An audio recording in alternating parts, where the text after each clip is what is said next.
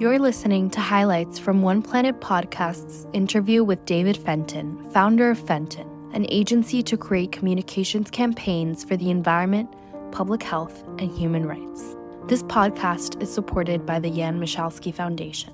Well, my first professor of public relations was a very amazing activist of the 60s named Abbie Hoffman, who most young people today have not heard of until I say, Did you see the Netflix movie, The Trial of the Chicago Seven? And people say, yes. I said, Sacha Baron Cohen. He played Abbie, and he really played Abbie. I mean, he was Abbie in that movie. So Abbie was a master at propagating myths in the service of activism. And here's what I mean by myths. So Abbie and a couple of friends started this group they called the Youth International Party which some people may have known as the Yippies. And it was just Abbie and like three friends. And yet he would get the New York Times and the Network Evening News to report today the Youth International Party said or did. And I'd be like, how did he do that? It's only him and three friends.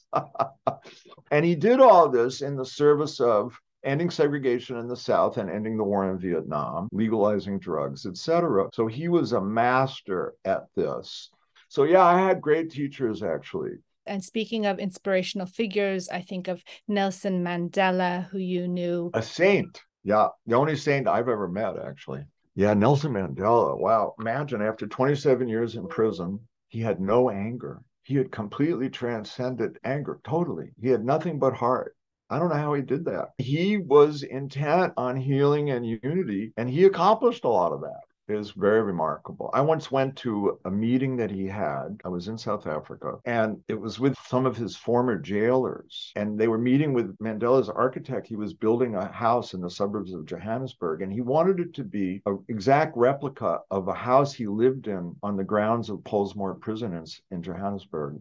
I think it's in Johannesburg. Maybe that was near Cape Town. So he gathered his former guards with the architect, and they were going over a model of the house to get it exactly right. And they were laughing and joking and backslapping and hugging. And I'm like, what? These are the people that jailed him. The activists really need to pay attention to mass awareness. Political change is a function of gaining political power through mass awareness, mass mobilization, and mass unification. Yeah, I mean, when I say make America great again, everybody watching this probably cringes, and I do too. But we have to learn from that. That is actually how the brain works. It works through being exposed to the repetition of simple, easy to understand messages that have an emotional and moral aspect. That's how the brain learns. It doesn't learn from facts. It doesn't learn from figures. It doesn't learn from policy pronouncements. And it certainly doesn't learn from complexity. And how the brain learns is how public opinion learns. It's how public opinion changes. So we need to get out of our bubbles. Of course. So it kind of goes like this the, the linguists and the cognitive scientists have established that as you're exposed to language from childhood and over your lifetime, it forms literal circuits in your brain. They call them frames. So, in order to communicate successfully with people, the best way is to use language that activates existing frames. So, for example, when I say we need to get to net zero by 2050, nobody knows what I'm talking about. There's no existing circuitry to process that language. Now, if I say we have to stop pollution because pollution is heating the planet and we've formed a blanket of pollution around the earth that is trapping heat that used to go back out to space. And then everybody knows what I'm talking about because they know what pollution is. That's an existing mental frame. And by the way, no one will defend pollution. You won't find anyone that thinks pollution is a good thing. So it's a universally negative frame in all languages. And then when I say it's like a blanket around the earth, there's another existing mental frame. Everybody knows what a blanket is and how it works. It traps your body heat so you don't get cold. So that's what we're doing to the earth. And yes, all that trapped heat energy on earth has to go somewhere. So it goes to create stronger storms and droughts and floods and melts the ice but we don't use language and imagery and metaphor like that. Now, meanwhile, the activist community is in a battle to the death with the fossil fuel industry and their paid political prostitute agents. And those people go to business school and they study marketing science and cognitive science. And they've had to, in most cases, use those skills to advance their careers. They've had to sell products and services to get ahead, most of them, not the financial industry. And so they have a natural orientation to dominate discussions with effective, sticky, memorable language and imagery. And they also know that they have to ensure that their messages and imagery get out there and actually that they have to get the population exposed to that. So they're very focused on propaganda. So we're in a propaganda war. And as my friend Dr. Anthony Leiserowitz at the Yale Project on Climate Change Communication likes to say, this is a propaganda war, but here's the problem only one side's on the battlefield. We largely are not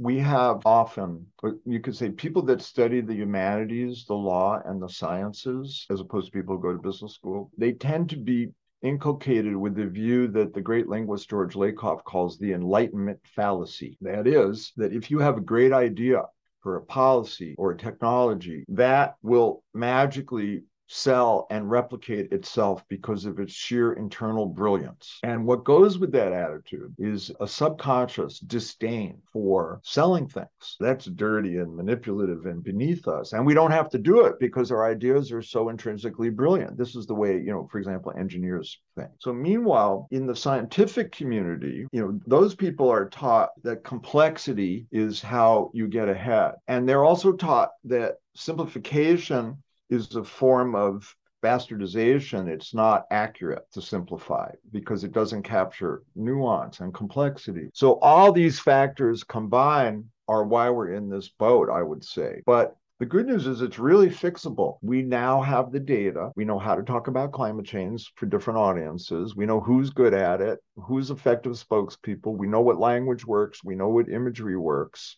So as we get this information and knowledge into more hands, hopefully this will start to change and people will use it and it'll get funded more because it is a solvable problem. People ask me all the time, David, you've worked on this end of the world stuff, climate change, since 1990. And I have. So, how do you stay optimistic? So, here's my answer.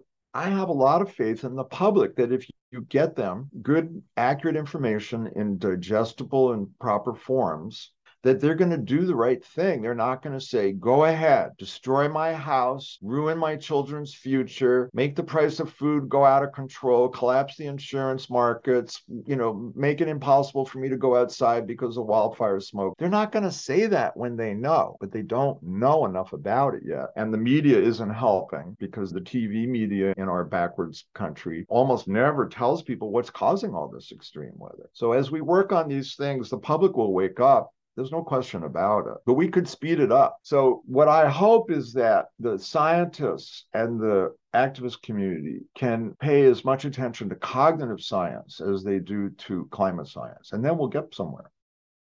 Also, as for sacrifice, we always have to be very careful. If you only talk about how bad things are going to be, people's nervous systems shut down. And it's very hard for them to contemplate this. You know, the, some psychologists have theorized that when we think about destruction from climate change, it goes through similar mental circuits as when we think about death and dying. And who wants to think about that, right? Only some, you know, high end Buddhist meditators. So we have to show people that this is a solvable problem. We have to show a lot of hope, but we can't only show hope because we're in an urgent situation. So we have to balance hope, I would say mostly hope, with some fear and urgency some great friends of mine have said climate change is actually a crime scene. It is not your fault. These oil, coal, and gas executives have known for 50 years what they're doing to us, and they have lied about it and corrupted the political process. It's their fault. It's the fault of these big polluters. And that's the way we should talk about this. The Yale figures show that two thirds of Americans, and I'm sure this is true in many other countries, report that they rarely or never hear anyone talking about climate change or see it in the media. Rarely or never. So, how are you supposed to solve a problem no one's talking about? So, we need to make a priority of reaching the majority of the public in a hurry. And if we do that, we'll change the political will and the political dynamic. And we'll have a mass movement that can overcome the corruption of the fossil fuel industry. So that's why I'm optimistic because I'm sure that's going to happen, but we need to make it happen in time. We hope you've enjoyed this program and listening to the highlights of this podcast. If you would like to get involved in One Planet Podcast or learn more about environmental projects, click on the subscribe button.